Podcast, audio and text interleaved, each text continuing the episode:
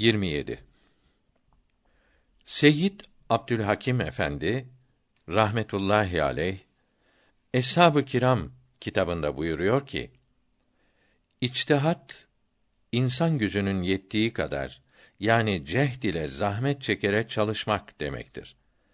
Yani Kur'an-ı Kerim'de ve hadis-i şeriflerde sarih ve açık bildirilmemiş bulunan ahkamı ve meseleleri açık ve geniş anlatılmış meselelere benzeterek meydana çıkarmaya uğraşmaktır. Bunu ancak Peygamberimiz sallallahu aleyhi ve sellem ve onun eshabının hepsi ve diğer Müslümanlardan içtihat makamına yükselenler yapabilir ki bu çok yüksek insanlara müçtehit denir. Cenab-ı Hak Kur'an-ı Kerim'in birçok yerinde içtihad etmeyi emrediyor. O halde manaları açıkça anlaşılmayan ayet-i kerime ve hadis-i şeriflerin derinliklerinde bulunan ahkâm-ı İslamiyeyi ve mesail-i diniyeyi mefhum ile ve delalet ile anlayabilen büyüklere yani mutlak müçtehitlere içtihad etmek farzdır. Müçtehit olmak için Arabi yüksek ilimleri tamamen bilip Kur'an-ı Kerim'i ezber bilmek, her ayeti kerimenin manayı muradisini, manayı işarisini ve manayı zımni ve iltizamisini bilmek ve ayet-i kerimelerin geldikleri zamanları ve gelme sebeplerini ve ne hakkında geldiklerini, külli ve cüz'i olduklarını, nasih veya mensuh olduklarını, mukayyet veya mutlak olduklarını ve kıraat-ı seb'a ve aşereden ve kıraat-ı şazzeden nasıl çıkarıldıklarını bilmek, Kütüb-i Sitte'deki ve diğer hadis kitaplarındaki yüz binlerce hadisi ezberden bilmek ve her hadisin ne zaman ve ne için irat buyurulduğunu ve manasının ne kadar genişlediğini ve hangi hadisin diğerinden önce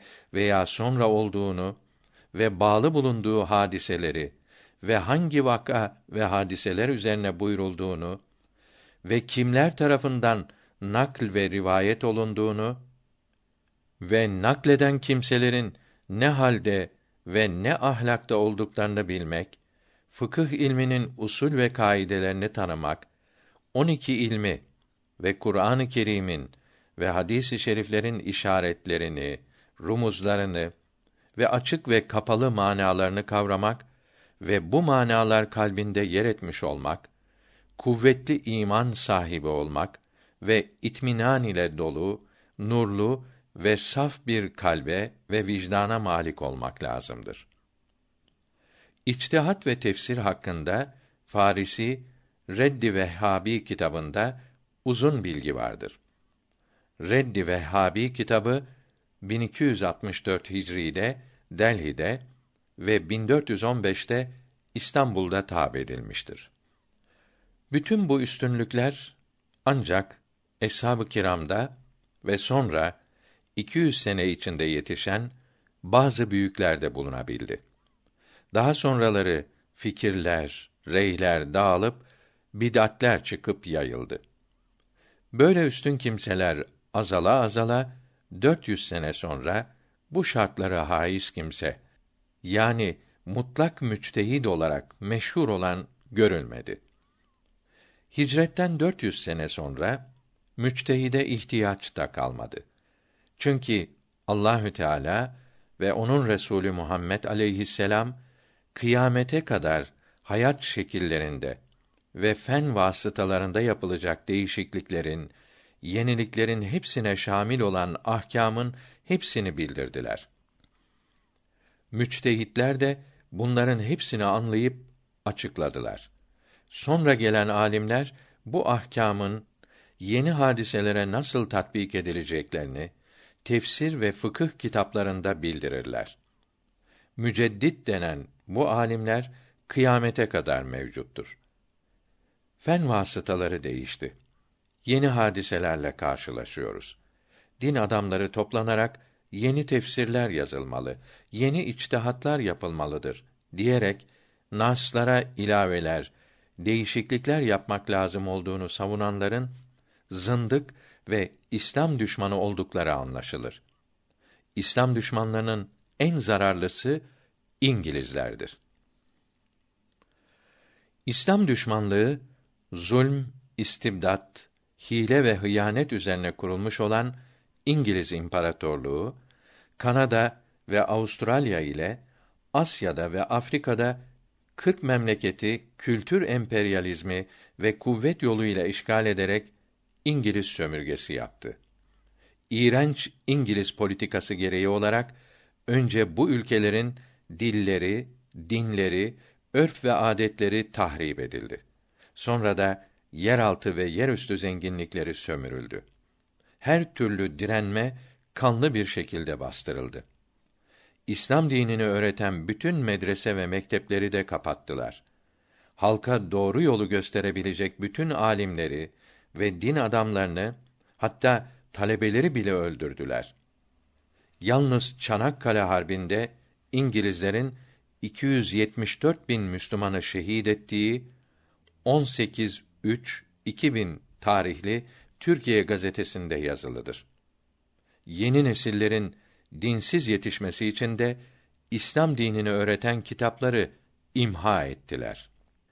1877'de Osmanlı-Rus Harbi esnasında İngiltere Hindistan'ın ilhakını ilan ederken Mithat Paşa'nın desteğini daha önceden garantilemişti. Çünkü Mithat Paşa meşhur İskoç locasına kayıtlı olması sebebiyle İngiliz hükümeti tarafından İngiliz ajanı gibi kullanılarak Osmanlı devletini harbe sokmuş ve Sultan Abdülaziz Han'ı da şehit ettirmişti. Batıya şartlandırılan devlet adamlarıyla batılı uzman olarak görevlendirilen ajanların işbirliği sayesinde fen bilgisi din adamına lazım olmaz iftirasında bulunarak medreselerden fen dersleri kaldırıldı. Ondan sonra da fen bilgilerinden mahrum edilen din adamlarını fen bilgilerinden anlamadıkları gerekçesiyle cahillik ile suçlayıp horlamak suretiyle gençleri dinden soğuttular. 28. Resulullah'ın sallallahu aleyhi ve sellem yaptığı ve kaçındığı şeyler iki kısımdır. Birisi ibadet olarak yaptığı ve kaçındığı şeylerdir. Her Müslümanın bunlara tabi olması lazımdır. Bunlara uymayan şeyler bid'attir.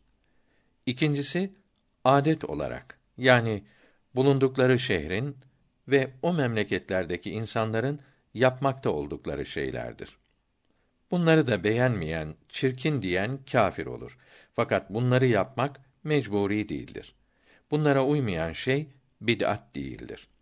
Bunları yapıp yapmamak memleketlerin ve insanların adetlerine bağlıdır. Mübah kısmındandırlar. Din ile bağlılıkları yoktur. Her memleketin adeti başka başkadır. Hatta bir memleketin adeti zamanla değişir. İbn Abidin rahmetullahi aleyh abdestin sünnetlerini anlatırken buyuruyor ki meşruat yani ibadetler yani Müslümanlara yapılması emrolunan şeyler dört kısımdır. Farz, vacip, sünnet, nafile. Allahü Teala'nın açık olarak bildirdiği emirlerine farz denir. Açık olmayıp zannederek anlaşılan emirlerine vacip denir. Farz veya vacip olmayıp Resulullah'ın sallallahu teala aleyhi ve sellem kendiliğinden emrettiği veya yaptığı ibadetlere sünnet denir.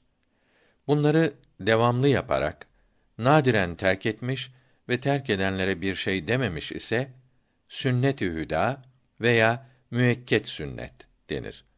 Bunlar İslam dininin şiarıdır.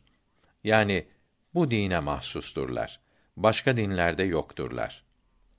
Vacipleri terk edeni görünce terk etmesine mani olurdu. Kendisi ara sıra terk etmiş ise sünneti gayri müekkede denir. Müekket sünneti özürsüz olarak devamlı terk etmek mekruh olur. Küçük günah olur. Allahü Teala bütün ibadetlere sevap vereceğini vaad etti. Söz verdi. Fakat ibadete sevap verilmesi için niyet etmek lazımdır. Niyet emre itaat ve Allahü Teala'nın rızasına kavuşmak için yaptığını kalbinden geçirmek demektir. Bu üç kısım ibadeti belli zamanlarda yapmaya eda etmek denir. Zamanında yapmayıp zaman geçtikten sonra yapmaya kaza etmek denir. Eda veya kaza ettikten sonra kendiliğinden tekrar yapmaya nafile ibadet denir. Farzları ve vacipleri nafile olarak yapmak müekket sünnetleri yapmaktan daha çok sevap olur. Resulullah'ın sallallahu aleyhi ve sellem ibadet olarak değil de adet olarak devamlı yaptığı şeylere sünnet-i zevait denir. Elbiseleri, oturması, kalkması, iyi şeyleri yapmaya sağdan başlaması böyledir. Bunları yapanlara da sevap verilir. Bunlara sevap verilmesi için niyet etmek lazım değildir. Niyet edilirse sevapları çoğalır. Zevait sünnetleri ve nafile ibadetleri terk etmek mekruh olmaz. Bunlarla beraber adete bağlı şeylerde de Rasulullah'a sallallahu aleyhi ve sellem tabi olmak dünyada ve ahirette insana çok şey kazandırır ve çeşitli saadetlere yol açar. 29. İbn Abidin rahmetullahi teala aleyh namazın mekruhlarını anlatırken buyuruyor ki kâfirlerin yaptıkları ve kullandıkları şeyler de iki kısımdır. Birisi adet olarak yani her kavmin, her memleketin adeti olarak yaptıkları şeylerdir. Bunlardan haram olmayıp insanlara faydalı olanları yapmak ve kâfirlere benzemeyi düşünmeyerek kullanmak hiç günah değildir. Pantolon, fes ve çeşitli ayakkabı, çatal kaşık kullanmak, yemeği masada yemek ve herkesin önüne tabaklar içinde koymak ve ekmeği bıçak ile dilimlere ayırmak ve çeşitli eşya ve aletleri kullanmak hep adete bağlı şeyler olup mübahtırlar. Bunları kullanmak bid'at olmaz, günah olmaz. Resulullah sallallahu aleyhi ve sellem papazların kullandığı ayakkabıyı kullanmıştır. Bunlardan faydalı olmayanları ve çirkin ve mezmum olanları kullanmak ve yapmak haram olur. Fakat iki Müslüman bunları kullanınca adeti İslam olur ve üçüncü kullanan Müslümana haram olmaz. Birinci ve ikinci Müslüman günahkar olursa da başkaları olmaz.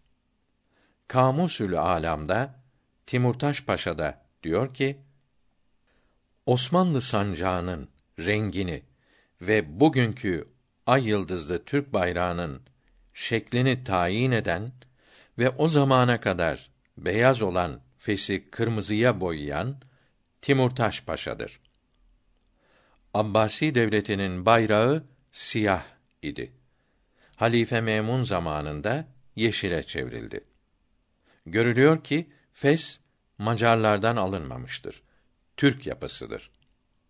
Birgivi vasiyetnamesinde diyor ki: Kâfirlerin kullandıkları şeylerin ikinci kısmı ibadet olarak yaptıkları ve kâfirlik alameti olan ve İslamiyeti inkar etmek ve inanmamak alameti olan ve tahkir etmemiz vacip olan şeylerdir ki bunları yapan ve kullanan kâfir olur.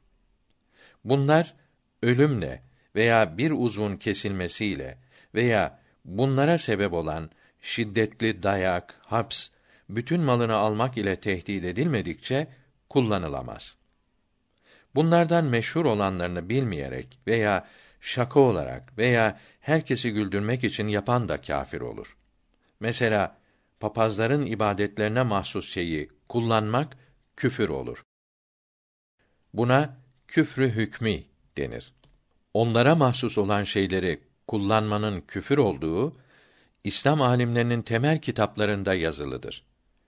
İbn Abidin rahmetullahi teala aleyh 5. cilt 481. sayfayı okuyunuz.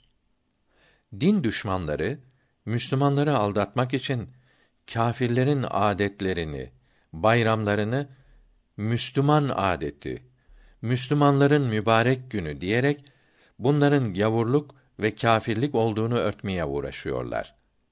Büyük Konstantin'in Hristiyanlık dinine karıştırdığı Noel gecesini ve Cemşid'in ortaya çıkardığı Nevruz günü Mecusi bayramını milli bayram olarak tanıtıyorlar. Müslümanların bu günlerde bayram yapmalarını istiyorlar. Genç ve saf Müslümanlar bunlara aldanmamalıdır. Güvendikleri halis Müslümanlara, namaz kılan akrabalarına, dinini bilen baba dostlarına sorup öğrenmelidir. Bugün bütün dünyada gerek imanı ve küfrü tanımakta, gerekse ibadetleri doğru yapmakta cahillik özür değildir. Meşhur olan din bilgilerini bilmediği için aldanan cehennemden kurtulamayacaktır. Allahü Teala bugün dinini dünyanın her tarafına duyurmuş, imanı, helali, haramı, farzları, güzel ahlakı öğrenmek pek kolaylaşmıştır.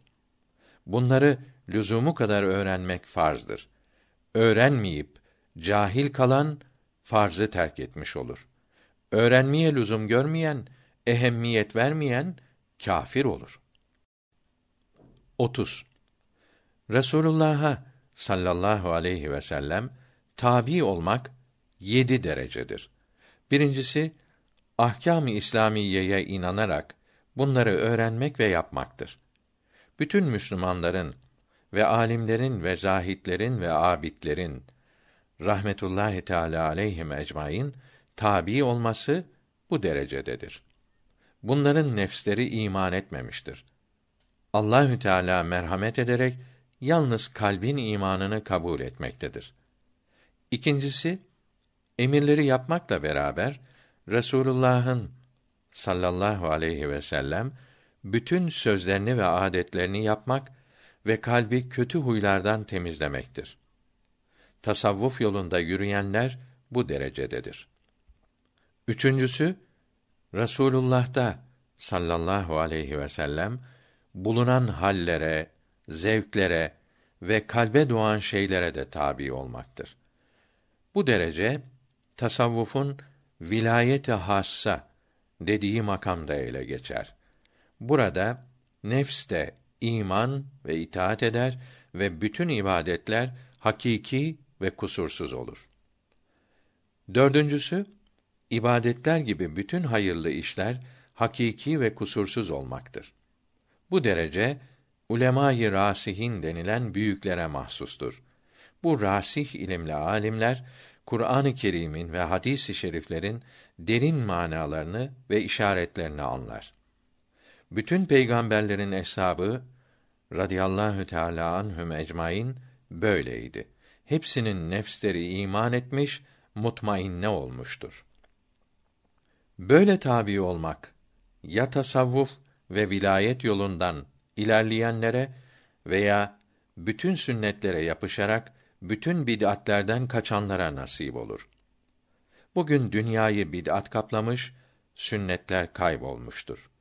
Bugün sünnetleri bulup yapışmak ve bid'at deryasından kurtulmak imkan haricinde kalmıştır. Bid'atler adet halini almıştır. Halbuki adetler ne kadar yerleşmiş ve yayılmış olsalar ve ne kadar güzel görünseler de din ve ahkâm-ı İslamiye olamaz. Küfre sebep olan ve haram olan şeyler adet halini alsalar helal ve caiz olmazlar. Demek ki bu dereceye kavuşmak için tasavvuf yolundan ilerlenir. Bu yola tarikat denir. İlk asırlarda sünnetlerin hepsine uymak kolaydı. Tasavvufa lüzum yoktu. Beşincisi Resulullah'a sallallahu aleyhi ve sellem mahsus kemalata, yüksekliklere tabi olmaktır. Bu kemalat ilm ve ibadet ile ele geçemez. Ancak Allahü Teala'dan lütf ve ihsan ile gelir.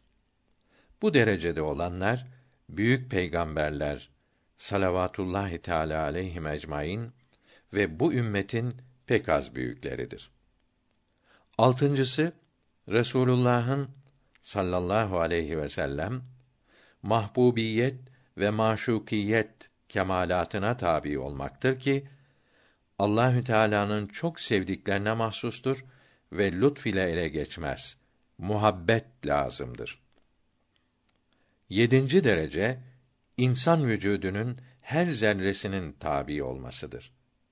Tabi metbua o kadar benzer ki tabi olmaklık aradan kalkar.